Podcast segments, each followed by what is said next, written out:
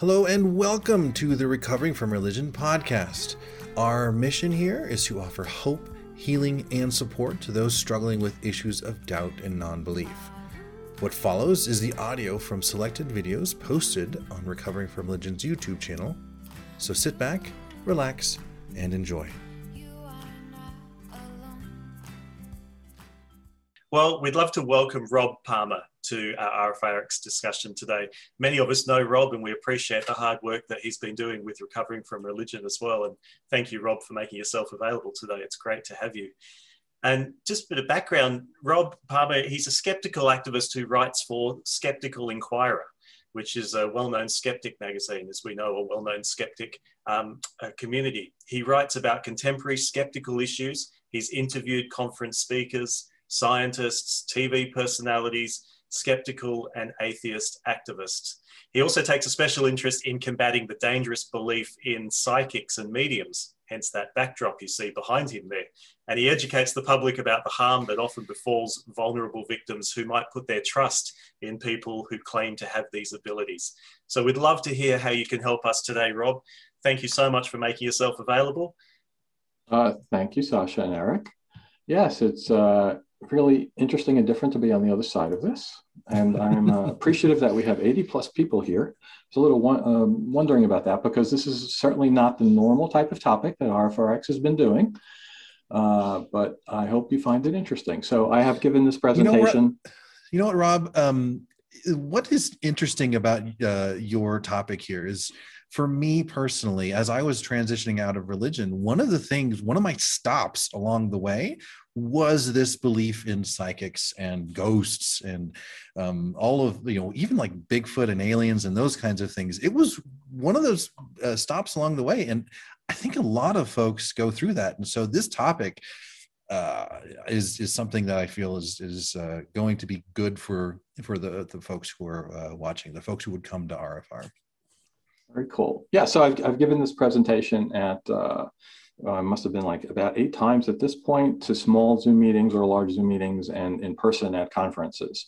And in fact, the next time I'm scheduled to do it is at, people have heard of Dragon Con in Atlanta on Labor Day weekend. So that this is sort of a dry run for that, I think. Uh, that's going to be in person, surprisingly. I, when, I, when I signed up for it, it was a pretty good shot. It was going to be virtual because I was back in December. But now they've opened it up. They're limiting it to only 50,000 people and not the 80,000 that normally go to Dragon Con. Hmm. That, that number's freaking me out. So the topic, as you know, is psychics are real, how we know their claims are true. What? Wait a minute. Nope. There's people who can manipulate matter by their minds are always screwing me up, but I'm going to use technology to fix it. Okay, so we're going to talk about why we believe in psychics and what's the harm. So interestingly, from the poll, uh, I want to mention that I, I, looked at it while it was accumulating, and uh, this group is um, on a lower belief scale than I would have expected, which in my opinion is a good thing. Um, it looks like pretty much the first question was the ability to see the future. 24% are either yes or maybe. Um, on average, that might be closer to 40 in the American population. Communicate with the dead is, is lower than that at 15, either yes or not sure. So we could talk about that a little more later. I want a world where the purported psychics no longer act as parasites on the grief stricken or mislead time sensitive investigations. So that's a, a, voice that a lot of people here might be familiar with. And uh, put in the chat if you think you know who that was. So I need to say up front that the views and opinions expressed in this presentation are not necessarily those of anyone else at Recovering from Religion just in case I say, say something that gets people in trouble. Um, the outline of my presentation is I'm going to give a, a very quick intro on myself, why I believe this topic is important to the people in um, not only RFR, but you know, anyone who's leaving a religion. What is the harm in believing in psychics and mediums? How I personally got involved in presenting on this topic, um, and then cover the issue. But well, you know, you, you've shown us some where they're fake, maybe, but they can't all be faking it, can they? So we'll talk about that. Talk about what is the size of this the psychic industry, and uh, who's to blame for people believing it at such a fair, a, a large rate. And finally, what we're trying to do to combat this problem. So about uh, five years ago, I joined a, a, project called the Guerrilla Skepticism on Wikipedia Project, and I became a skeptical activist. We interject science and skepticism to articles on Wikipedia having to do with uh, paranormal, religion, al alternative medicine, things like that. Uh, a few years later, I was hired as a columnist for Skeptical Inquirer magazine, uh, which is billed as the magazine of science and reason. And I work with people there who investigate and counter paranormal claims, due to scientific and conspiracies. Uh, and I, as I mentioned, I've done presentations uh, on this topic and other ones uh, since I would say 2018. So I'm part of the skeptical movement that educates people about subjects such as this. So what is the skeptical movement? There's a Wikipedia article. And basically, it's a social movement, in some cases, it's called that, uh, based on the idea of scientific skepticism, which involves the application of skeptical philosophy, critical thinking, and knowledge of science and its methods of empirical claims, while remaining agnostic or neutral to non empirical claims. And I have a, a, few quotes here from fairly famous people on the subject. So, Carl Sagan said, Science is a way of thinking, a way of skeptically interrogating the universe with a fine understanding of human fallibility. That last part is very important. If we're not able to ask skeptical questions, to interrogate those who tell us that something is true, to be skeptical of those in authority, then we're up for grabs for the next charlatan, political or religious, who comes ambling along. And we can all think of uh, where that would apply in politics these days, and it certainly applies to religion. And Carl Sagan also said for him, it is better to grasp the universe as it really is than to persist in delusion, however satisfying and reassuring. And that could apply to religion or any other claim that doesn't really have any evidence of any reasonable nature to back it up. Daniel Loxton, perhaps less well known, but he wrote this uh, not too long ago in 2013. He said scientific skepticism is a practice of studying paranormal and pseudoscientific claims through the lens of science and critical scholarship and then sharing the results with the public. So that last part has become very important in the current times because scientists don't generally do that or don't do it well. So this is the purview of skepticism these days. So now we're going to talk about why is learning about the danger in believing in psychics important for people leaving religion. Dr. Steven Novella, who hosts the Skeptic's Guide to the Universe, said, I think that when you are raised to believe in life after death, angels, pseudoscience, and uh, demons, ghosts, other religious pseudoscience, then paying someone to speak to the dead and get messages back isn't much of a leap. And, and I find that to be very true. So I'm going to be talking about this person. Uh, he's a psychic fraud private investigator several times in this ad. Uh, and he told me in an interview I did with him, I've never come across a case where an atheist got taken by a psychic. He did say, I've never had a case like that. I'm not saying it can't happen, but I haven't seen it. And he's had a lot of cases. And Bob Nygaard is, in fact, a religious fellow. So on the other end of it, this is what the people who are trying to uh, convince people that powers like this are real say. This is a famous person, James Van Praagh. I think in other generations, the 50s and the 60s, people went into religion and they were really involved with religion. I found that religion doesn't answer certain unique questions people have about faith and belief, which of course is true. But the thing is, he writes books, he's a best selling author that claim that he has the answers. And people like that, you know, in this field all do that. James Van Praagh also said, because our consciousness doesn't die at death, we carry our mindset of thoughts and beliefs with us to the other side. As in life, so in death. When we cross over into the other dimensions, we continue to create experiences through our thoughts the same way we did in life. Well, you know, how does he know that? But he's claiming it's true. And I mentioned before what the belief structure in uh, Americans is. And here's the Pew poll from 2018.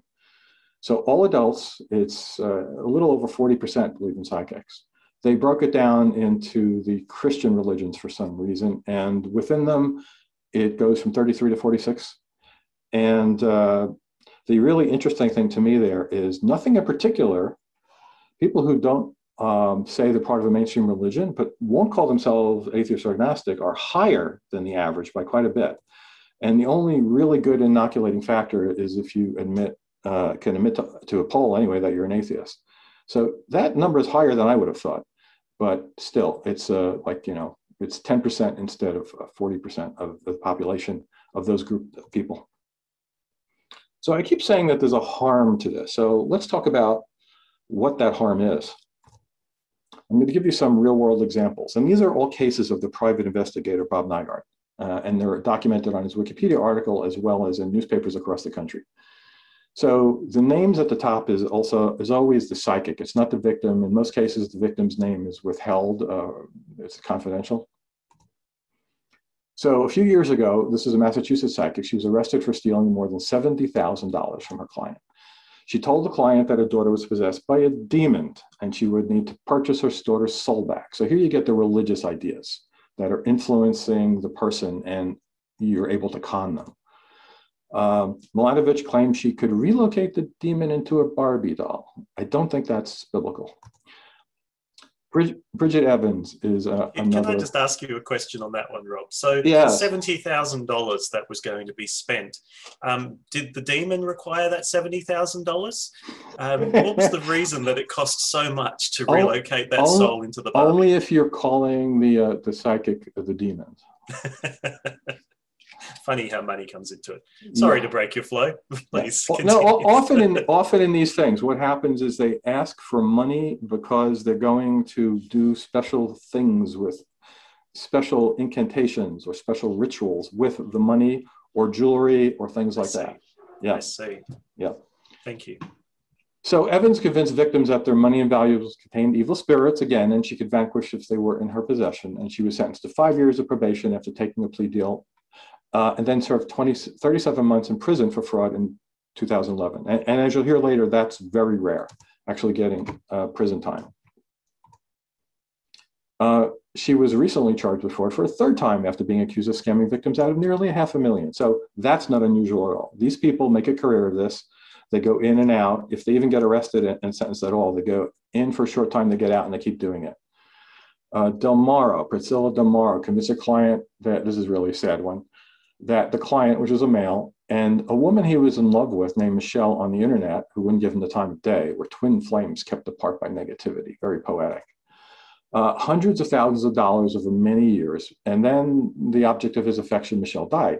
So then, the, well, you'd think the scam would be over, but it wasn't.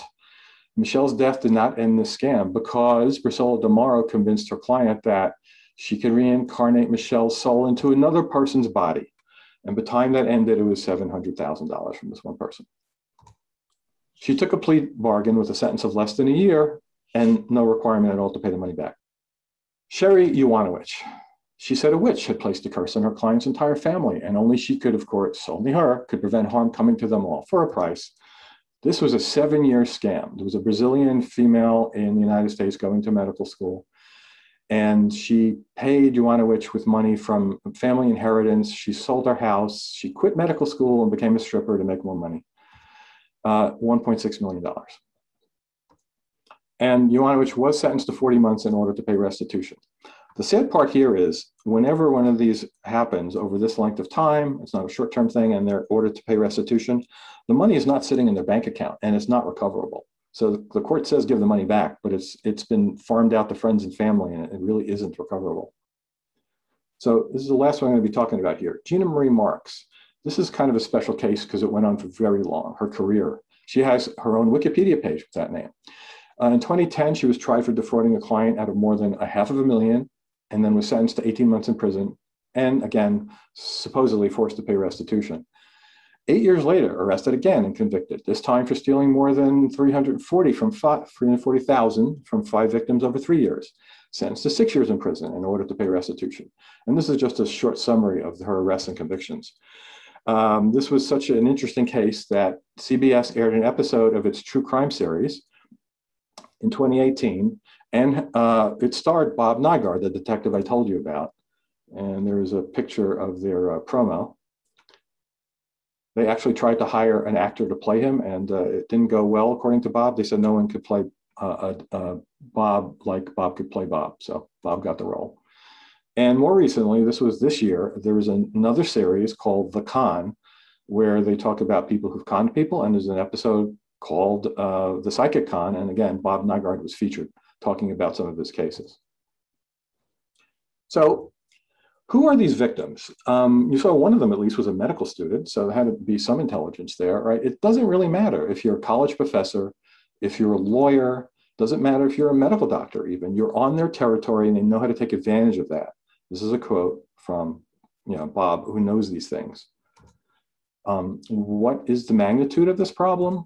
Well, in just 10 years, Bob Nygaard obtained the convictions in 40 cases and recovered 4 million for his clients. And that was a small portion of what they actually were ripped off out of. Like maybe it was two or three times that. So some individual losses are small, though perhaps not to the victim, but some are huge by anyone's standards. As you saw, some even go into the millions of dollars. Certainly people have lost hundreds of thousands of dollars. And sadly, most losses are never recovered, and some are not even reported. That is, that is an amazing piece of this story. So how can people fall for this? And this is another quote from Bob Nygaard. He says these cases are all psychological manipulation under the guise of assistance. They sell false hope to people. And that's a very powerful product when you're a person that is desperate.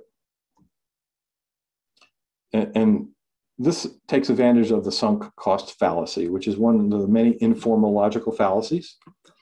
So the deal with this one is if I stop now, um, I would have to admit to myself that all that money I, I put in was wasted.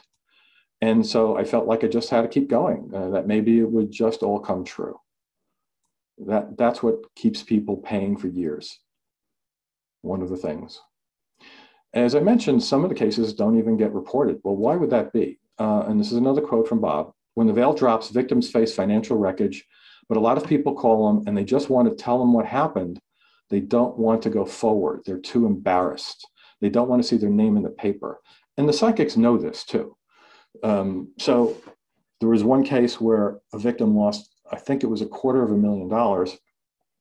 Called up Bob, told him the story, and then Bob said, "Okay, let's start to see, investigate this, see if we can bring a, a case." And and the victim said, "No, I don't want my name in the paper. I'm just telling you so maybe you can save someone else from this." We said the two hundred fifty thousand dollars is not worth as much as my reputation at my university. So then the question becomes, well, what about the cases which do get tried? What about, you know, obtaining justice? Isn't there a law for fraud? Well, in fact, psychic readings are illegal in all of New York State, 90 days in jail. But Vice reported, even as Manhattan becomes more and more unaffordable, fortune tellers have flourished in even the wealthiest neighborhoods.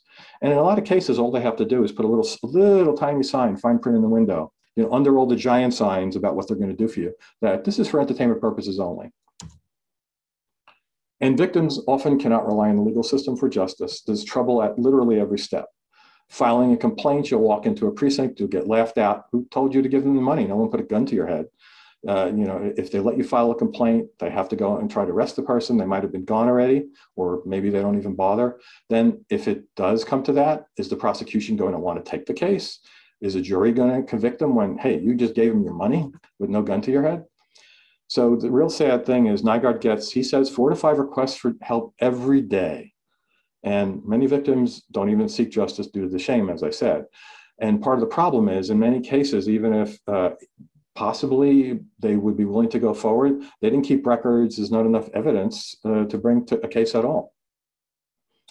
Um, and as I mentioned with some of the cases I showed you, some people, even if they do get arrested and prosecuted, they get a slap on the wrist and then they just continue to apply their trade. So I'm going to talk about one last case because the uh, the sentencing actually happened last week. So this is like a fresh case. This is uh, she was named Psychic Zoe. She claimed that she needed to use money and various items to perform her rituals, as I mentioned to Sasha, to vanquish evil spirits and demons. There's those religious words again, and curses that were allegedly plaguing the victim and various members of the family. So uh, in 2018, she was arrested for conning 20 clients out of more than a million dollars over five years. In June 2021, hey, that's this month, she took a plea deal to serve five years probation, which means no jail time, and to return just a tiny fraction of that stolen money. And here's a screenshot of uh, the New York Daily News. Basically, you know, the the victim saying crime pays. What's wrong with the system here? Um, there's actually two people who were sentenced at the same time. They both got five years probation. And uh, in fact, the, uh, the, the psychic Thompson bragged that she should have been a lawyer or a judge. She knows more about how to game the system than anyone else. Uh, is the second part of that. Um, this is one of the victims saying, "She convinced me that my son being tormented by evil spirits and was causing all the relationship problems we were experiencing. And, and, and this is what happens. And then the uh, Manhattan DA um, basically gave her this, that slap on the wrist. And the victim is calling this a travesty of justice. And the victim is saying, this is what we've learned, crime pays, and very well. And then Thompson, uh, of course, when she was uh, in front of the judge, said, "Oh, I don't have any kind of psychic powers, uh, you know, and everything I made made up." But she'll go right back to doing this. So now I'm going to tell you how this became uh, personal to me. So I didn't know anything about this topic. Uh, you know, some relatives had gone to a psychic and paid them a little bit of money for a psychic reading, and, that was uh, the most I knew. I didn't believe in any of it, but uh, I was driving home from work and I was listening to one of my favorite podcasts of the time, Skepticality, and they were interviewing the psychic detective, Bob Nygaard. So I got home and I looked him up on Wikipedia. Here was a Wikipedia article, but this didn't exist. So I was a member of that team I told you about. So I wrote this article. Uh, so I, you know, I thoroughly researched him, all the national press he had gotten, and, and put all of this together. Uh, when I got hired by the Skeptical Inquirer magazine, what I did is I reached out to him uh, and met him for the first time. And then I actually wrote an interview article too with him, and I learned a lot more and published all that online. So, what happened then was because my email address is in those articles, people Googling, as you can see at the top, psychic fraud private eye, got my articles with my email address in them, including also my Wikipedia article. And then I started to get email. So, here's an example of one of them. This person lost $42,000 uh, she's saying, I, am suing this person in court. I have to represent myself because she lost all her money. Uh, she conned me out of my entire savings account. Please reply. This was like a gut punch because I'm not part of the legal system. I don't have any way to help this person. She sent me the civil summons uh, where they had asked, uh, I think, let's see, Savannah Tennis, if that's the name of the psychic, is being sued in court. So, what you might notice here, this is a civil summons. This is not in her jurisdiction a felony. It's not a crime that, uh, that they would arrest her for. You have to sue the person with a lawyer to get your money back. It's ridiculous. She also sent a lot of handwritten material uh, that she sent to the court about what she had been uh, extorted out of. So of course I told Bob about it, uh, and uh, you know he's that's when he told me he gets four or five of these a day, and he's only one person. No one else is doing this kind of work specifically, by the way. So the one of the thing I did was I wrote a special article just on this subject. It's basically the topic that I'm talking to you guys about here to kind of uh, you know put this all in one place. The problem that exists: belief in psychics, what's the harm, and who's to blame. And once that was out there, I, would get more email. And so this was another person saying she met a psychic five years ago, scammed out a lot of money. She was asking for Bob Nygaard's contact information, and I gave it to her. So this is indicative of what happens a lot. She then, after talking to Bob, said, I decided to stay anonymous as my family is concerned for my safety. See, we're going to let it go. So she didn't tell me how much she lost, but whatever it is, it's gone.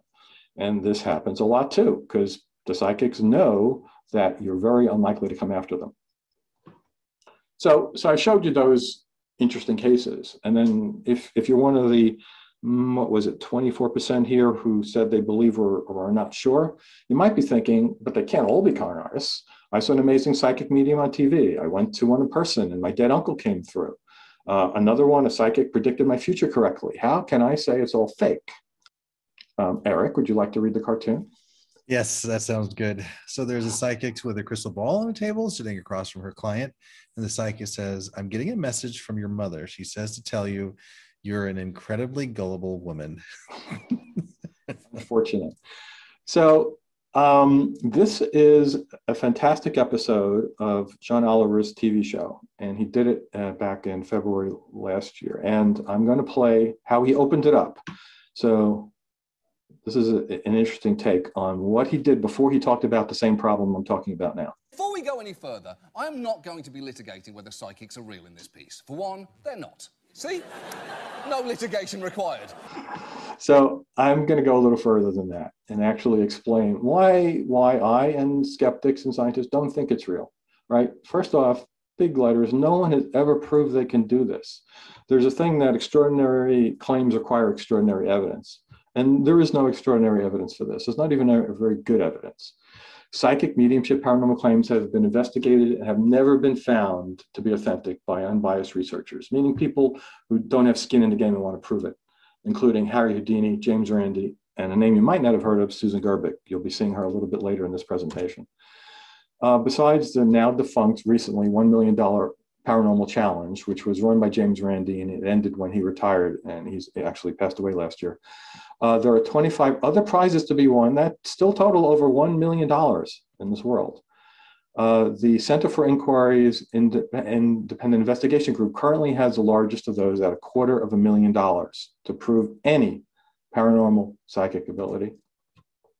And if you know someone, you get a referral fee for that, $5,000 if they prove it. Um, and in fact, you don't have to take my word for it, look at Wikipedia's list of prizes for evidence of the paranormal. That's the name of it. List them all there. Um, so why has no one proved they can do this? I, have talked to people I, I, know who believe in these things, and they say, well, real psychics don't need the money. You know, they don't have anything to prove. Why should they do that? Well, my pushback on that, if they don't need the prize money, then donate it to, you know, children's cancer research. That's the most selfish answer I've heard. Um, or how about the importance of turning modern physics on its head and winning a Nobel Prize and proving to everyone that there really is a spirit realm and an afterlife? I think that would be a worthy thing, a reason that someone who doesn't need the money should go and prove it. Um, here's another one. This applies to myself because until recently, I, when I retired, I had a classified security clearance. So we're warned about not talking to certain people. If people approach you on vacation and ask you questions about anything, we have to report that. There is no warning, don't ever go see a psychic. Like if the US government knew that this was real, which people who believe this sometimes claim, you know, you know that would be a big thing. And the second and the second thing in that category, psychic detectives don't actually help solve crimes. They write books that say they do the people who are psychic detectives, and when those are actually investigated, it's just made up. Bob Nygaard, I asked him this in one of my interviews. Yeah, no, he worked in New York City, uh, you know, department for for his whole entire career before he retired to be a private eye. Not once did they ever use a psychic detective. So if that's true, if this is all nonsense, then how do they convince people that this stuff is real? How do they fake it? So I'm going to first show you. Uh, it's called cold reading tricks. This is this is the predominant method that's used. If I claimed to be a psychic and guessed that someone in a crowd knows a John Smith, nobody would be impressed. But did you know that James, not John, is the most common guy's name in the US? Who is James? Who had the Jim in that family? Or the James? Is the Jimmy or James connected? For girls, the most common name is Mary. The name of either Mary, Margaret. Is there a Mary person, like a Marie, a Mary? Got a connection to Mary. I'm getting Marie, Mary, Maria. And who is the MR name? Mark? Mary Marie. While people are more impressed when a psychic guesses an exact name, more often than not, psychics just guess an initial. I feel he's a he's like a J. He's also showing me a J, J. Why can't they just talk? Why does it got to be there's a J name, there's a this? Well, because even when guessing the most common guy's name in America, these vultures still get misses. No. Is he J A or J U, or just or is he not John or J. I don't know the name. J. E. J. J. Jerry. Jeffrey. Jez. Jez. Okay, close enough. I probably. I don't know that I get that. No, no. Because no. I. Or the James. So, uh, I, if if the bottom uh, citation is obscured, you will be able to see the uh, links for this in the uh, announcement for this presentation. I'm sure they'll also be put in the chat. But this is Holy Kool-Aid's channel. He's got a fantastic series on uh, you know debunking psychics. So as another um, little cartoon for you to read, Eric. That this is uh, John Edward, by the way, one of the most famous psychic mediums. This is a meme uh, meme format. It's got John Edwards on it. Does anyone here have a dead relatives whose name starts with any letter of the alphabet?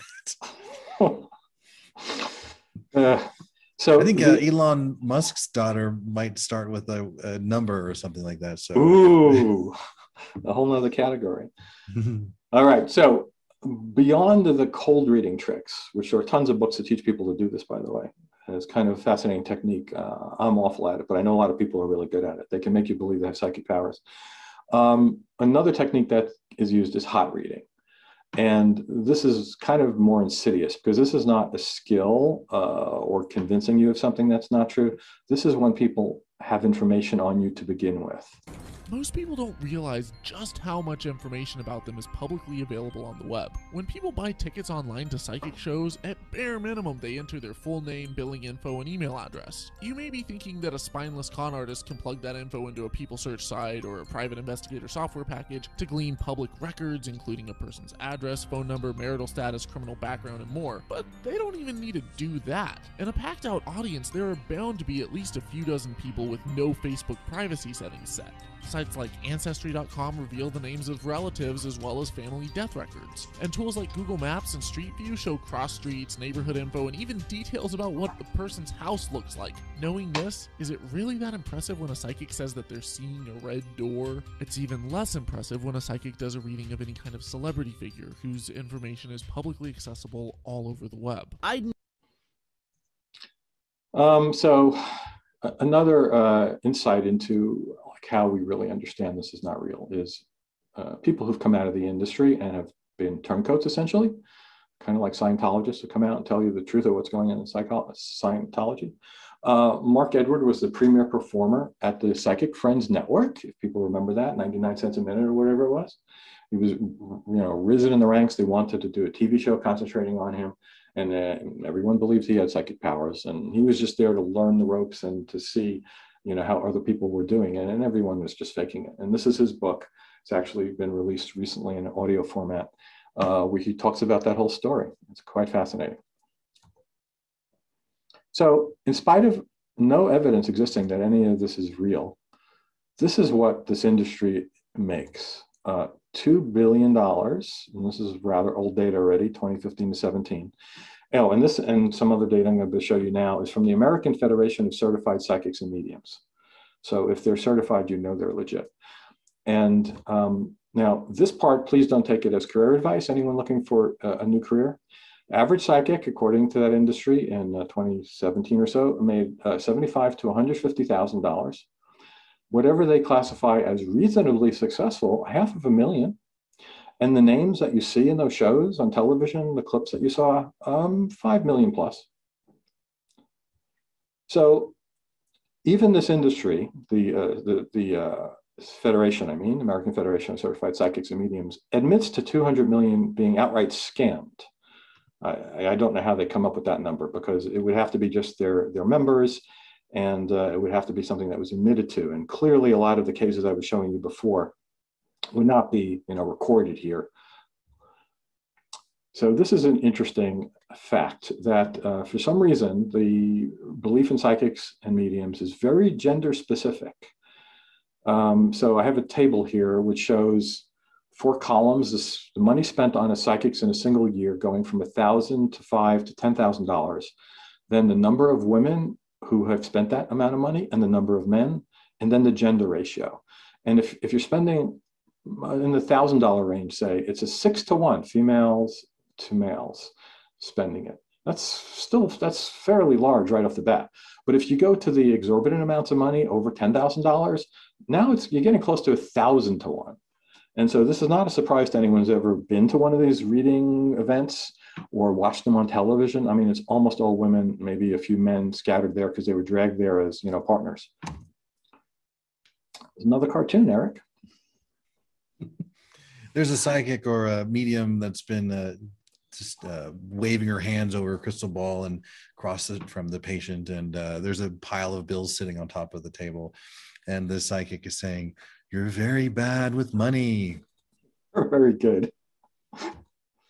Uh, so now we get to the next part. Like, who's to blame for this? Why is this, you know, such a problem? Um, well, human limitations, uh, memory. People forget like what happened in a reading, perception, biases, reasoning. There's a whole bunch of things. Memory is a big one. People will come out and say, "Oh, they knew that my uh, my husband, my dead husband, was in the Air Force," and if you play back the recording, because sometimes people record these things, maybe the medium said, Oh, I'm seeing a uniform, postal worker, UPS, some kind of military. And she goes, Yes, Air Force. But in the person's brain, the medium said, Your husband was in the Air Force. It, it's quite fascinating when you see this thing at work. Um, definitely a lack of critical thinking courses in early education. That's just not a thing. Uh, and as we saw in the Pew poll, religion and spiritualism definitely comes into play. Uh, it's heavily weighted towards religious people believing it. As I showed you the quote from Steve Novella, I mean, if you're raised to believe in an afterlife and spirit world, it's a lot easier for someone to say, hey, I'm in contact with those. And then also in a religious environment, it's group reinforcement. Like other people around you believe it, well, it's probably true then. And I'm going to spend the rest of the, this section talking about the main reason in the current day and age, which is the media, and it's especially television. So every cable station seems to have its own person, uh, which, you know, it's it's this is a the learning channel, which hurts me, the learning channel, Teresa Caputo.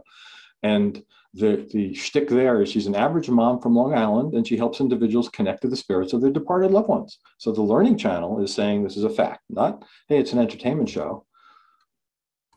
Uh, we'll go to E, which at least is an entertainment show, but that has one of the bigger shows on it, Hollywood Medium with Tyler Henry. And E says he demonstrates how to use his unique gift of communicating with the other side to bring comfort, closure, and hope to his Hollywood celebrity clients. This is a big problem because he does sit down with people like the Kardashians and Matt Lauer and people who, who have a voice. And you know, if he convinces them they've talked to a dead relative, they go and say that to the press. That becomes a CNN article. This fellow is fairly new, uh, Thomas John. You'll be seeing a lot of him in this presentation. Uh, lifetime, he was the seatbelt psychic. He picks up rideshare passengers and reveals he can communicate with their dead relatives. He then got another show, The Thomas John Experience, on a different network, CBS All Access. Thomas's journey across America using his ability to connect unsuspecting everyday people with those on the other side. Again, you know, no hint of this is entertainment. And you might have heard of this one, Meet the Frasers. This is closer to a, like a personality reality show but it's billed as Matt Fraser is just like us, except for the fact that he was born with the sight. Hear his journey from an EMT to America's top psychic medium. And the really unfortunate thing, uh, these shows dedicated to a single medium are just the tip of the iceberg. There's countless appearances of psychics and mediums on daytime TV. They're given like free reign to perform their act. Sometimes the shows are edited to only show the good parts. They're unchallenged by people who know what they're doing and the tricks they're using. Here's a montage also from the Holy Kool-Aid uh, channel. Nope, sorry, this one is from last week tonight. Caught myself there. So this is from John Oliver's show. My next guest started communicating with the dead when she was just a toddler. She's a wife and a mom who also happens to talk to dead people. Please welcome celebrity pet psychic. Our next guest is a clairvoyant to the stars. We're back with a group of friends who share a very unique bond. They are all psychic. Yeah, that's a cardiac surgeon, Dr. Oz. Thank you, Dr. Oz, for being uh, so gullible. And the person uh, to his uh, right, to uh, left screen, is Gwyneth Paltrow's private psychic medium, who we'll talk about in just a bit. So beyond TV, there's other influential media outlets, print, online. They join in the selling of this to the public. Anthony William is billed as a medical medium. He's given a platform. He's lauded by Gwyneth Paltrow's juggernaut, the lifestyle brand Goop. And this is what Gwyneth says on about him. Anthony William is one of the most unconventional and surprisingly insightful healers today. He's the voice of a divine spirit called Spirit. The voice of a divine spirit called uh, force called Spirit guides him to identify the roots of his patients' hard to diagnose illnesses and find the best solutions to restore their health. Why Anthony William and Gwyneth Paltrow are not taken up for medical malpractice, I have no understanding of. And maybe someone who's a lawyer here can explain this in the chat. Um, so there's the uh, Gwyneth Paltrow's medium on the right side that I mentioned. So Netflix uh, gave the world, and I wrote an article, Netflix slimes the world with the Goop Lab.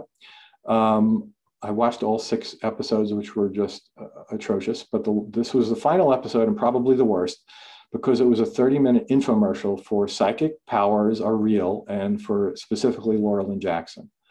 The person to her, uh, her right is Dr. Julie Beischel, and she's a doctor of toxology or something, but she runs a paranormal institute and has supposedly proven that not only mediumship is real, but telekinesis is and people can levitate. So here's a little conversation that Laura Lynne Jackson had with Gwyneth Paltrow. If you ask for signs and messages, like really specific, concrete ones from the other side, you will get them. You don't need a psychic medium to prove it to you. So wait, are we all psychic?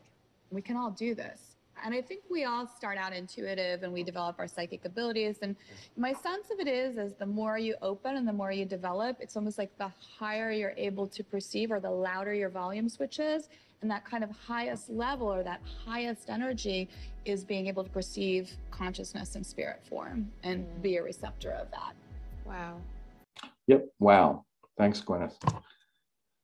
So I asked Bob Nygaard to watch that episode and uh, to give his opinion of whether Gwyneth Paltrow knew what she was doing and you know taking money to uh, promulgate this belief structure that's going to hurt people. And this is what he said. I wouldn't presume to know whether or not Gwyneth Paltrow understands the gravity of promoting self-proclaimed psychics, but I fear that Paltrow's The Goop Lab episode, Are You Into It, will increase the likelihood of more vulnerable people being defrauded. Um, and just to show this is not a new problem, this is a TED talk from 2007 by the grandfather of modern skepticism, James Randi, talking about why does the media promote psychics? The, business of believing in the paranormal and the occult and the supernatural, all of this total nonsense, this, this medieval thinking, I think something should be done about that. And it all lies in education. Largely, it's the media who are to blame for this sort of thing. They shamelessly promote all kinds of nonsense of this sort because it pleases the sponsors. It's the bottom line, the dollar line. Unfortunately, true. So, what is the connection between? I showed you the TV shows showing famous mediums doing their thing, and the stuff I showed you earlier. That you know, uh, Mary Jo goes into her neighborhood psychic, who winds up ripping her off for her life savings. Like, is there a connection at all? And John Oliver said what it was. Because this surprisingly large, often predatory industry relies on popular culture to lend it credence and validity. To put it another way, every time a psychic makes a grieving widow cry on Dr. Oz, 10 con artists get their wings. Yeah, and, and there you go. I'm glad he showed uh, Dr. Oz. so this was my feeling on it. Any and all media outlets perpetrating the public's belief in psychic powers have substantial bloodstains all over their hands. Uh, that was how I ended that article I showed you that I wrote for Skeptical Inquirer. Um, and of course, you know, after you turn off the TV, you go shopping, you see these in storefronts all over the place. You go to a bookstore and there are magazines and books and CDs and all sorts of things, just promoting this like it's real. I was driving to a restaurant and I actually stopped and took a picture of this sign because this irked me. Uh, a high school, you know, high schools have fundraisers. So what did they did? They had a psychic fair. You know, what, what better way to convince the students there that this is real than to do it right on their premises? Uh, in this day and age, of course, the internet, I mean, you, you can't open a web page without seeing some kind of a pop-up pushing psychics find the best online mediums of 2019. I actually got this in an email, free personal psychic reading. Just give me your email address. Um, if you want to read what I put there, I am gullible at gmail.com. And you claim a psychic reading. Of course, you'll never have to spend another dime, I'm sure. Um, this, this one is very sad. And most of the stuff I showed you had to do with money, but this is just beyond. Uh, so uh, this was uh, on Quora, and, and, somebody wrote and said, "Hey, my son is diagnosed with a psychosis. He also hears messages from spirits and sees spirits. Do the two exist together, or is the psychosis a, or is it is it psychosis, or is it a gift he has?" And the person who answered this for uh, Quora, this really hurts. Um, yeah, it's often the case that medical professionals diagnose psychosis when it is only that your son is clairvoyant and not suffering from mental illness at all. Uh, it's a common. He goes on. It's a common problem. He says, "Don't don't give him antipsychotic drugs." And then someone else added a comment that said, "Hey, your son has a gift. My niece sees and talks to spirits, but doctors diagnosed her as having mental illness. We ran and never looked back." Very sad. Um, this is a recent article talking about the what's happening during the pandemic. Fraudulent psychics are raking in the dough during this a pandemic. Um, and there's a little comment on the bottom. Many police officers look at psychic fraud as a joke, turning away people who report it. That's what I was telling you about before. So uh, this person, I don't really know her very well. She sings something about wet cats, I think. uh, Cardi B. It says you can add, she can add professional fortune teller to her resume as the WAP singer has teamed up with Instagram and Facebook to give psychic readings in 2021. So thank you, Cardi B, for not just sticking to your music career. And this is an AP story, a police chief's guidance to the grieving. Go see a medium. So this this police chief has been convinced. So the AP interviewed him, and in the article, uh, it says basically, uh, this is a, one of his constituents. Hey, I was a skeptic, but you know, basically, I saw that the police chief believes it, so it must be real. And then there are the places which you know make a business of selling these products to people as well as teaching them to do it themselves. Uh, our own Helen Green worked at the Spirit University, and she'll, I'm sure, be uh, happy to talk about that in the Q and A or later. Uh, and uh, she, uh, you know, pointed me at this place. So they do classes and workshops. They do all sorts of things. They have tele- telepathy, tea, leave, tea leaves, scrying, which uh, Helen had described to me what it was, sand readings, flame journeys, flame card messages. And I looked at the facilitators they have listed there. This is not a small time outfit. Uh, this is, they have people on staff that give these presentations, uh, including Eben Alexander and Raymond Moody. One of those two wrote the book, I think Heaven is Real, because he was a neurosurgeon who had his own near death experience. And I think it's Raymond Moody who actually coined the term near death experience. So one of the really important concepts here is that it's easier to fool people than to convince them that they have been fooled afterwards. That is a quote attributed to Mark Twain. And, and, and, that's the shame of this, because once people believe this stuff and all those biases we talked about before, uh, and, and, you know human issues with not thinking straight about things, uh, come into play, and it's very hard to convince them that they've been fooled.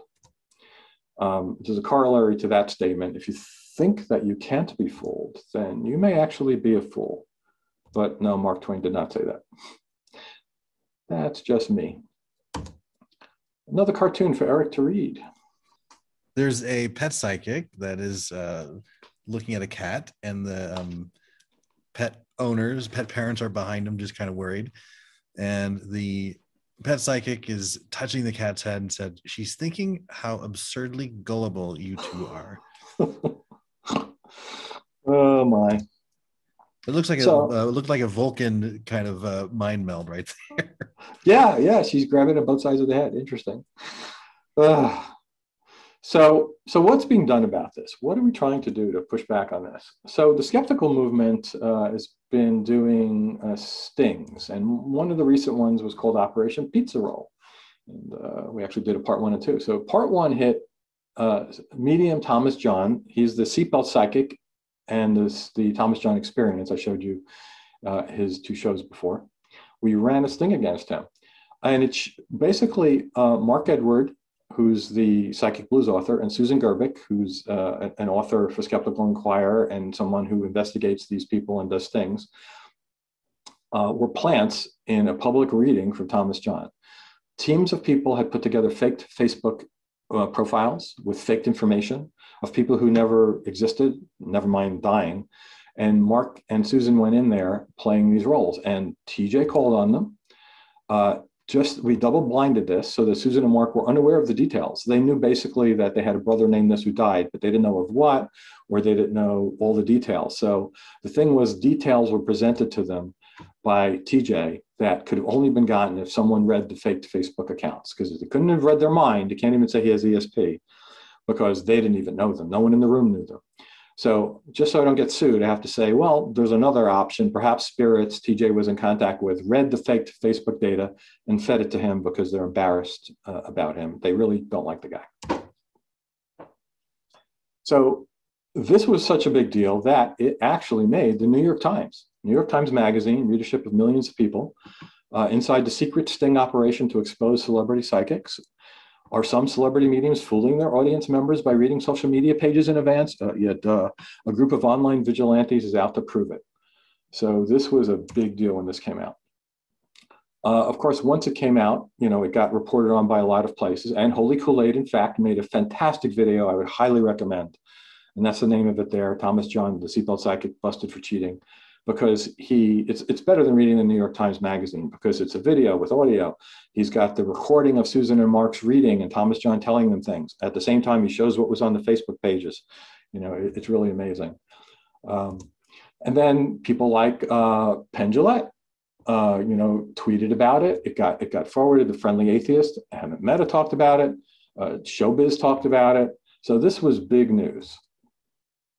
Uh, this was followed up on by the same group uh, about the same psychic. So in January 2020, Thomas John opened as the, the house show at Caesar's Palace. So, by the way, this was over half a year after that New York Times Magazine article came out showing what he did, that he fraudulently got that information. Well, or the, or the spirits gave it to him on purpose to embarrass him. But Caesar's Palace still gave him a show. Um, the Las Vegas Society of Skeptics worked with Susan Gerbic, attended many of his opening week shows to document and publicize what was going on.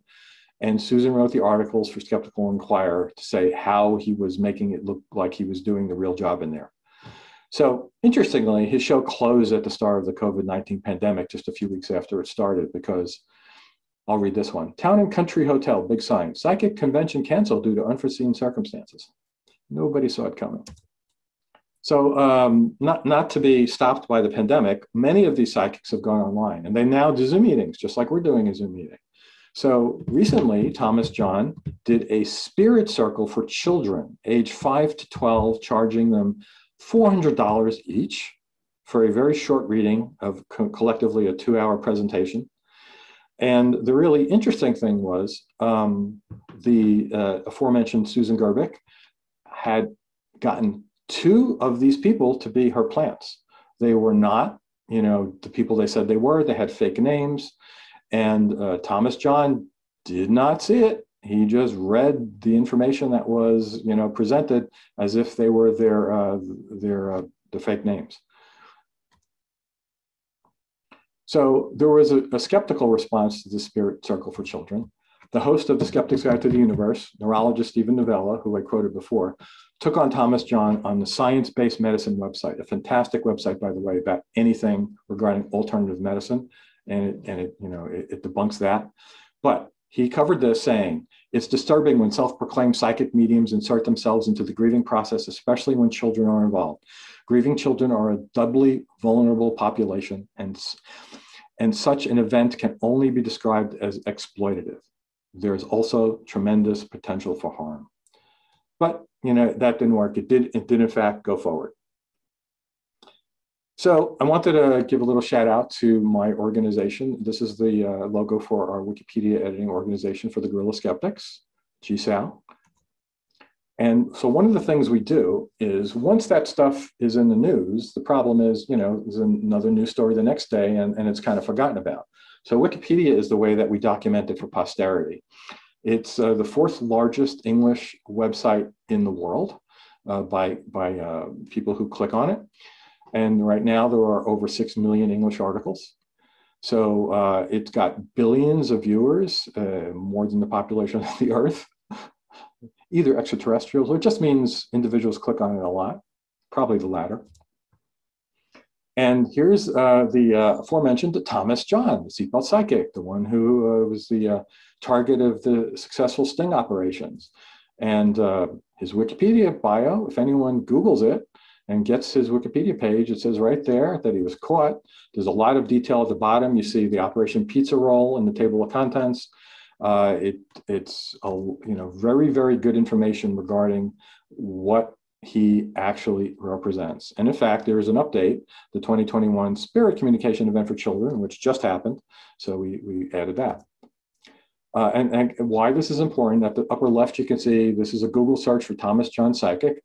And well, you get his Caesar's Palace show and you get his own private website, but then you get Wikipedia, both there and on the right side panel. So, you know, if someone doesn't really believe in it yet, but is, oh, I wonder, someone told me this guy's a really good medium and he's for real. Let me read his Wikipedia page. Hopefully that'll be enough for dissuading them from falling into his, uh, his grips. So the other reason besides people reading Wikipedia, the general population, uh, journalists use it a lot. So this person was writing an article and she found the Wikipedia page And uh, in this um, article, uh, Aneshka Pinto, I believe, she tells the story. And she says that exposed John's use of social media in readings. Uh, and actually, this is the picture on Wikipedia of Thomas John and Susan and Mark, because like, hey, they asked to take a selfie with him, and of course, he didn't know that they were uh, uh, had false identities because like he's not psychic. Uh, and so we actually, Susan and I uh, wrote separately to that journalist, and she wrote back to us, uh, in fact, verifying that she had did a Wikipedia search and read the read the article. So that's why Wikipedia is important. And I'll show you one more. Tyler Henry, he's the Hollywood medium. So this was his article before. It's basically just two, three paragraphs before the references. Nothing much except saying that he's got a show and he talks to dead people. Um, so you know, we got a hold of it. And now it's paragraphs and paragraphs of, hey, he does cold reading and hot reading, and he won the Independent Investigations Group Truly Teller, Terrible Television Award. And uh, that's kind of important because you'll see, oh, by the way, he's got so many millions of views because he's got a very popular show. And you can see the spikes over time every time there's a new season of his show premiering. So this is further down in the Wikipedia article, and you can see the term grief vampire highlighted. Uh, and, and this is what Susan and Mark came up with that term to call um, mediums. And I mention it because this is a USA Today sports article. The uh, female fighter Ronda Rousey sat down with the Hollywood medium, Tyler Henry, and uh, this journalist could have made this a puff piece, but they read the Wikipedia article and did it. They reported that uh, he's, you know, at least he's been called the grief vampire. They mentioned that he won the truly terrible television award, and they quoted large parts of the Wikipedia article. So, Rob, um, before you go forward, can you mm-hmm. maybe uh, expand on what uh, what you mean by grief vampire? I mean, I know those two words, and I can assume what the two of them are. Yeah, together, yeah, yeah. But... So, yeah, it's because because people who go to mediums uh, want to contact dead relatives generally, uh, and they're grieving, and the, the, we're seeing the person who's taking advantage of them as being a vampire, but not wanting their blood, but living on their grief. Like uh, making a living off of their grief. Yep, exactly right. Yeah. So, what is this? And I'm getting towards the end here, by the way. So, what is the skeptical community doing? Uh, in summary, we're running sting operations to expose these famous psychics and mediums. We're spotlighting their deception. We confront media outlets and others who promote the people for their own financial gain. And importantly, we document the results for posterity. So just doesn't leave when the next day's newspaper is printed using Wikipedia and other popular media, including YouTube.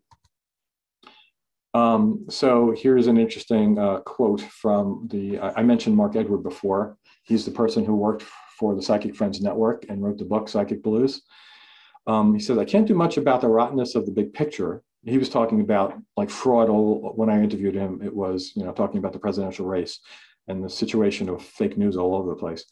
So I can't do much about the rottenness of the big picture, but I and others I work, I work and know if I can put our best efforts into activism that exposes the lower spectrum of the lie culture, psychics and mediums, we can make a difference. So join the local grassroots skeptics group and do something. That was his admonition.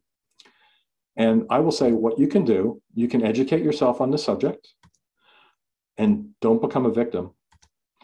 And share your knowledge with anyone you know who's at risk because they tell you they believe this stuff. So, finally, let me leave you with some famous words.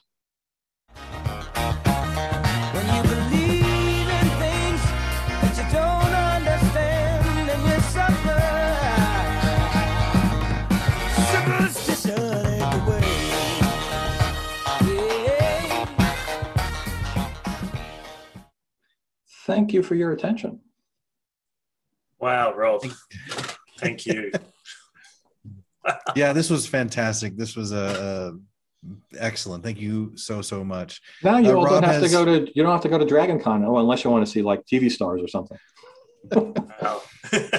Does anybody else feel absolutely exhausted at the at what we've just watched? Like the stupidity of what you have shared with us. To think and to think that people are sucked into that just makes well, my heart break. Yeah, yeah. I, I don't like to use the word stupid. Uh, yeah, it, it, it, as as as Nygaard said in some of his quotes, it's just unfortunate because humans are are fragile creatures. They're vulnerable, and these people make a living knowing how to do that. And and I, I didn't show you another quote, but it's basically like these people, the mediums and psychics who, who are con artists, especially, some of them have never gone to even high school, and yet they have a master's degree in psychological manipulation because it's been taught in their family how to do this. This is a family business in a lot of cases. No, I And it seems like point. Mm. with both the cold reading, well, especially with the cold reading and a little bit with hot reading, um, this trick somewhat hijacks our own uh, like uh, evolution, like the, the the parts of our brain um, to kind of believe in this stuff. Um, and it takes, it seems like it takes learning how to do it or, or that it exists um, to be able to identify it. But even the, some really really smart people have no idea what cold reading is and how easy it is to do and they're sucked uh, drawn into it so it, yeah like i would agree with you rob i don't see this as um, stupid uh, at all but it's it's uh, just a lack of understanding of what's going on behind the curtain i think Yeah, un- un- unfortunately, as I mentioned, there's just not enough, um, you know, critical thinking uh, teaching going on in public schools, at least in the United States. It's, um, you know, we learn facts, but you don't learn how to think, basically. It's Yes. Do unfortunate. do you think we could actually get to how cold reading works by critically thinking about it or i, I mean it seems to me like this is something more has to be uh, taught uh, uh, than thought about Yeah, no, I'm talking about if there were courses given, and these are the types of things that the human mind uh, does not do well, and, and these are the pitfalls and the frailties, and and this is one of the things you know scientific skeptics study and try to understand, and it just becomes very obvious that the average person does not get these things. You know, they think things like memory is infallible. Whatever I mm-hmm. see is real. I mean, I had I have a friend who had a near death experience at 14, and she's 50 something or older now.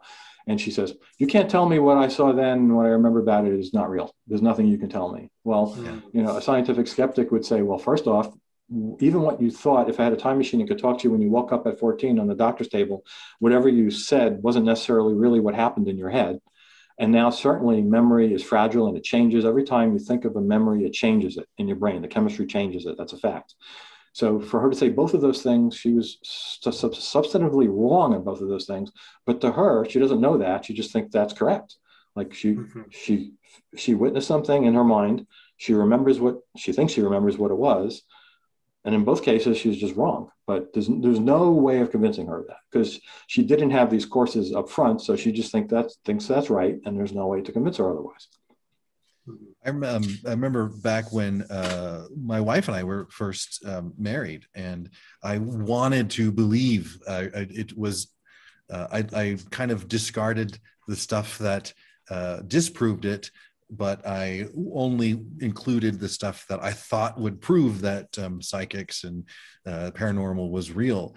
And uh, my grandmother had a neighbor in the apartment complex she was living in who claimed she was a psychic, and at the time uh, my wife and i were newly married and uh, she knew this and was saying like oh uh, you two are going to have uh, five kids and um, and my wife and i we were like not really wanting to have kids but we were considering adopting. And i asked her leading questions uh, like well what do you mean? Like uh, uh, are they adopted? And um, she she responded uh, well i see them as different races.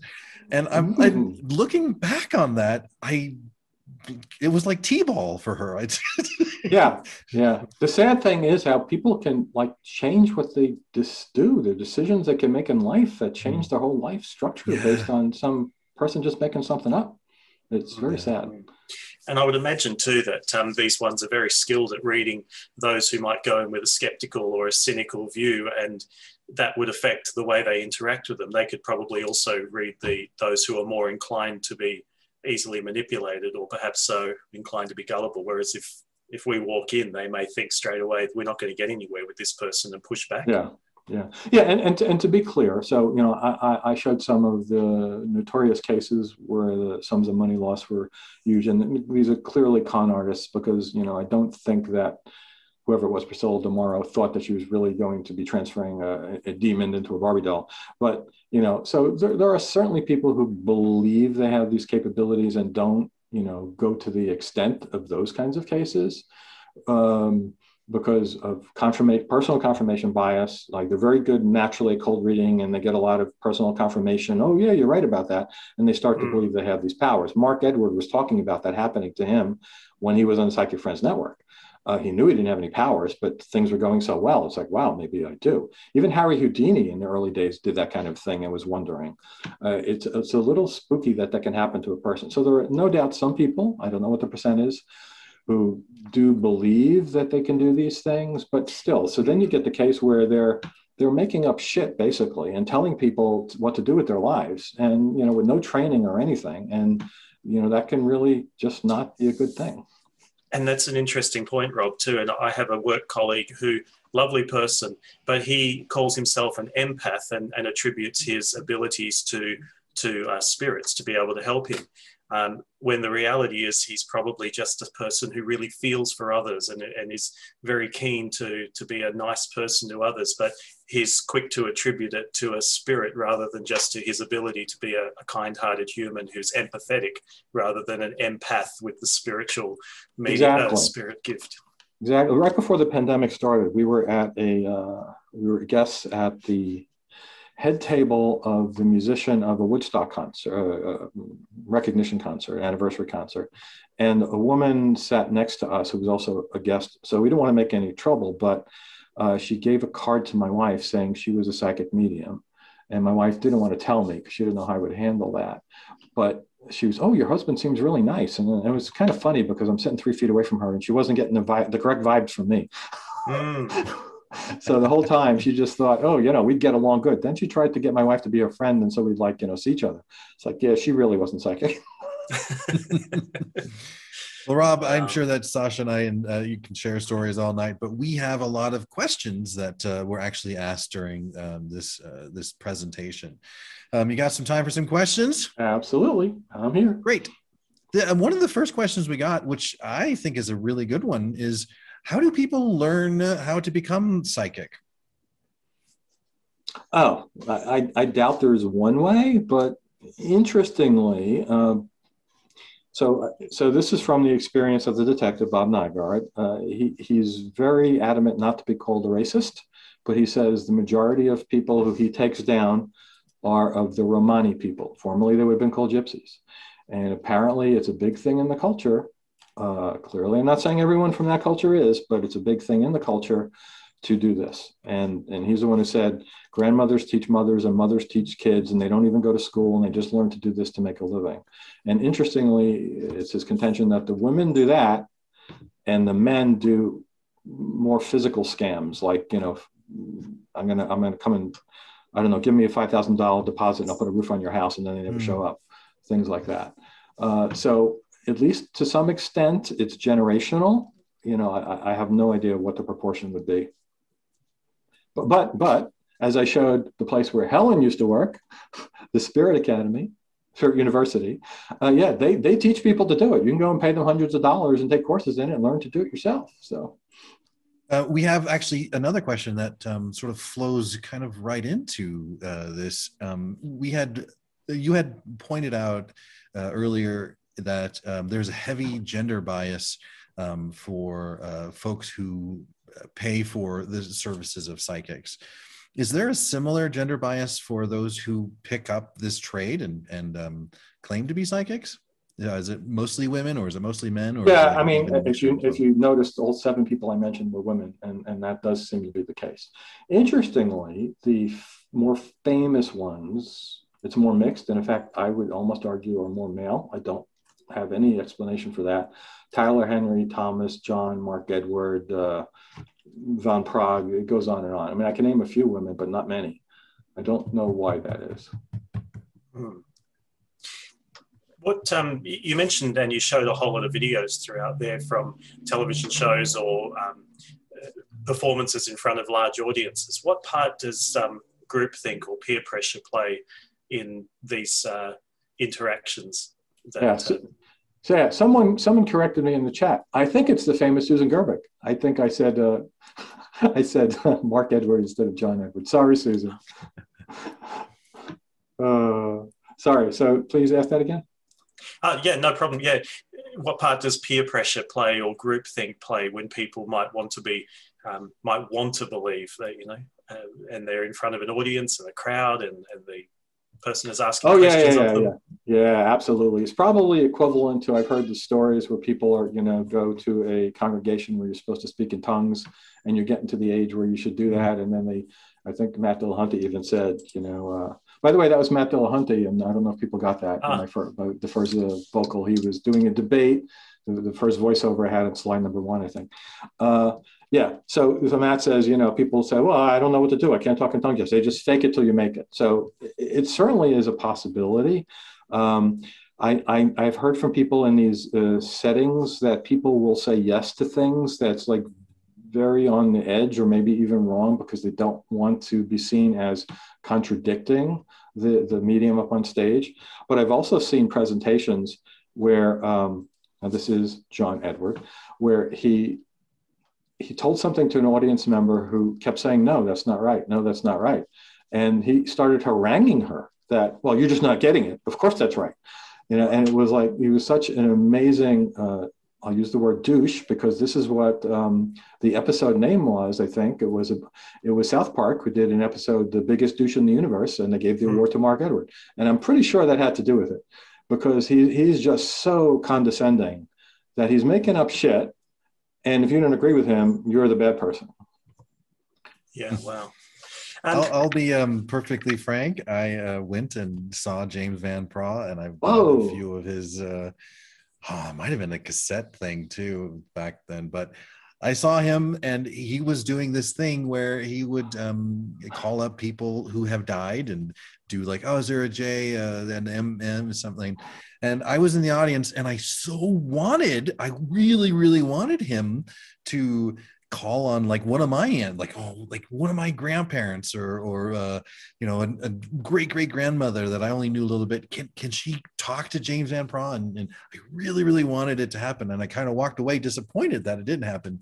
One of the the amazing things he did, looking back on it, is like we took a break, and he comes back on stage when we're done, and he says. You know these dead people; they just can't leave me alone. I was at the urinal and I had two people talking to me, and and uh, is there someone out there? Blah blah blah. And he it was it was an amazing show if if uh if it was if i didn't take it so seriously at the time Oh, so I did it again. Yes, I don't know. I don't know. I think Mark just needs to change his last name. Is there also Mark an Edward element? instead of John Edward? Is there also an element of an appeal to authority? You've got people standing there, perhaps vulnerable or susceptible to the leadings of these this person who is a celebrity, who has authority in their mind, who has credibility, and therefore any doubts that they might have, they, they're put down because well, the authority has said it. Who am I to question it? Is that Yeah, and, and, and probably that I would think so, and probably also the uh, you know motivated reasoning comes in. Uh, the the uh, the thing I talked about before. Basically, they've already spent a lot of money to be in the audience, and you know they don't want to admit they were stupid for doing that. So there could be a lot of reasons why people go along with it. But I mean, in, in a large part, I think it's the Fox Mulder poster. You know, I want to believe. Right. Uh, I, I personally know people in my life. One person who told me when I was arguing these things with him, and wasn't even religious, said, "Rob, if you take this away from me, I have nothing to live for." I, I was like blown away by that, and I stopped the conversation. But like, really? You know, he was talking about you know alien bases on the moon and reptilians and astral projection, and that was enough for him to have those feelings. That it's so mm-hmm. important that he has this understanding of this reality he sees that uh, conventional science says doesn't exist that if i change his mind on that it's going to put him in a deep depression as a minimum.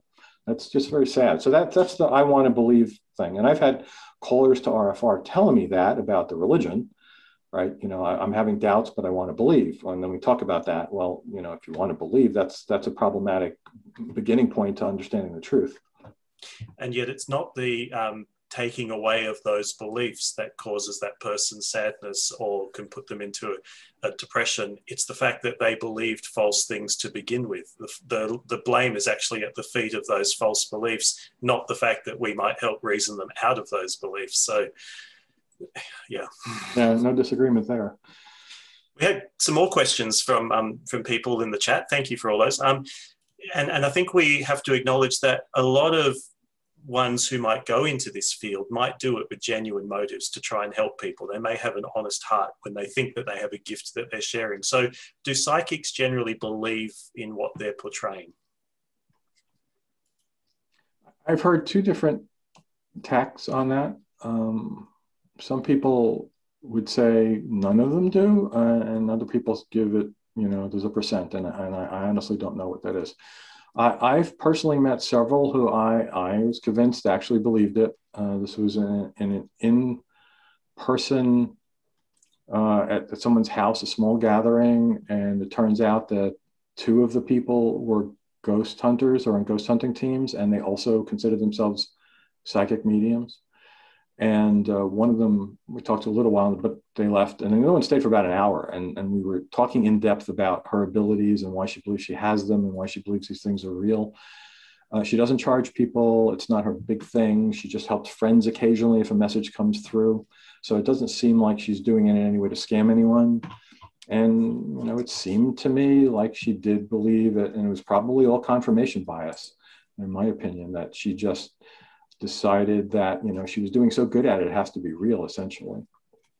We got uh, time for two more questions and the next one is uh, psychics and law enforcement. Um, from what i understand and uh, what this uh, person who asked the question understands is every now and then uh, uh, psychics are used by law enforcement to help solve crimes. And if i recall cynthia brown was infamous for for doing that. Sylvia Browne Sylvia.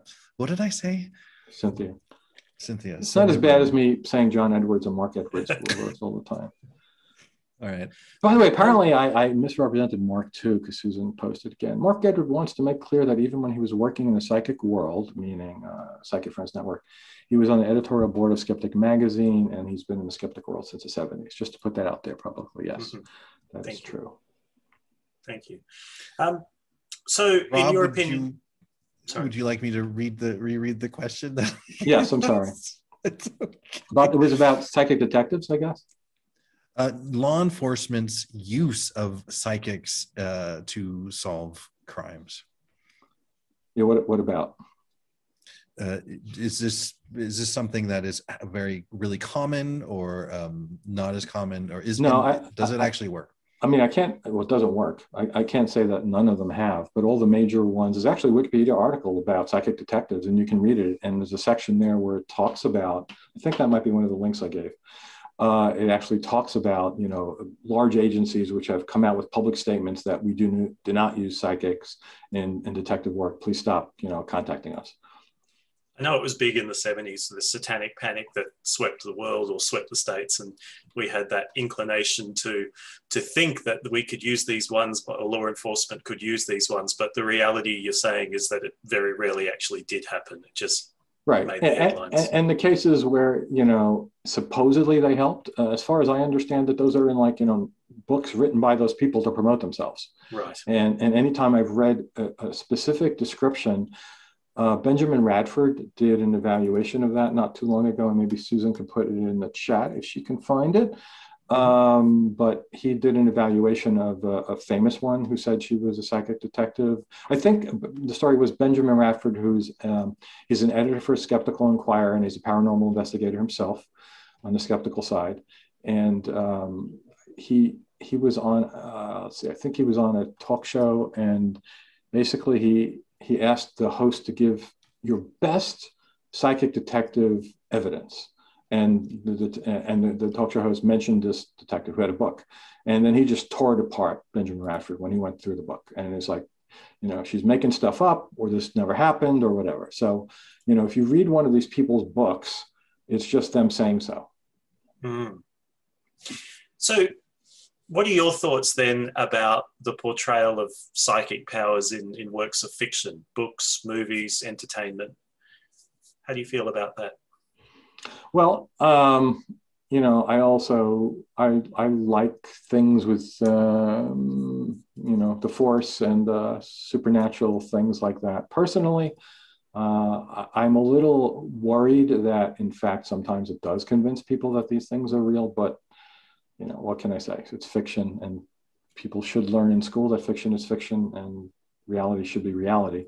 Unfortunately, I do think your, the implication of your question is correct that some people, uh, you know, don't understand the difference. All right, and then we'll wrap up with one more question. I lied when I said two. Um, what do you think would be one of the best ways or a couple of best ways for us to kind of raise awareness about this or even deal with some folks who uh, do believe this? Yeah how can we help them? Yeah so one of the things we try to do is definitely not blame the victims. Um, mm-hmm. you know we, we have been contacted by people uh, who say hey you know I've, I've been taken advantage of or I, maybe i have or please explain. I, you know, I, I went to a reading, it seems accurate, my grandson came through or whatever. And we do try to help them by pointing them to the information that's out there, uh, you know, either historically or the stuff on Wikipedia or the current articles we're writing about these people. Uh, but it is a it is a hard thing. Uh, I'm a member of a Facebook group which uh, has a mix of believers and not in, in this phenomenon, and some of them will not listen to any challenges on anything. So I'll try to say this again. John Edward is mentioned there, and you know somebody will say, "Oh, he's absolutely real because you know X, Y, and Z." I went to a reading, and then we'll put all this information about you know, you know, probably not. This is how we believe he does what he does, and he's made these wrong calls before and whatever. And they go, "You're just a skeptic. I'm not going to read that."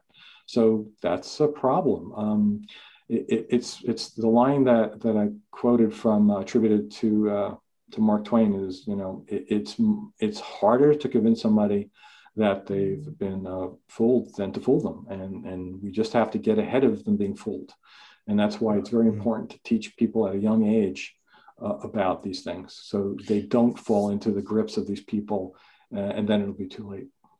Thank you. And I want to apologize for using the term stupid um, earlier. It's not appropriate. And of course, if we attack people, that's only going to make them dig their heels in perhaps to a set of beliefs that that we want to try and help reason them out of, not not make them fall into. So yeah, treating people with kindness, I suppose. Yeah, one of the links that's in the uh, the announcement for this, and it probably was put in the chat somewhere, is actually Susan's column in Skeptical Inquirer, where, where she has article after article where she delves into this thing in great detail. Mm-hmm. Rob, thank you so so much. I went ahead and did drop the resources that you provided into the chat, and uh, both here and in the Atheist Community Discord. This was a fantastic talk, and I really really appreciate it. Recovering from Religion is a nonprofit organization whose mission it is to provide hope, healing, and support to those struggling with issues of doubt and non belief. Hope, Healing, and Support is waiting for you on our website, recoveringfromreligion.org. There, you can speak or chat with a trained agent who will work with you through your struggles and doubts or to help find resources that may work for you. You can also find local Recovering from Religion support groups in your area for the long term recovery work. Resources specifically curated for those struggling with doubts, disbelief, and trauma can also be found on the RFR website. To connect with a secular therapist in your area, go to seculartherapy.org and create an account. If you'd like to support the work that RFR does, you can donate or sign up as a volunteer on the Recovering from Religion website. It's also a big help subscribing to the RFR YouTube channel, our blog, or following us on Facebook, Twitter, and Instagram. Questions, comments, and suggestions can be emailed to us at rfrx at recoveringfromreligion.org. Thanks for tuning in, and we hope you'll be with us next time on the Recovering from Religion podcast.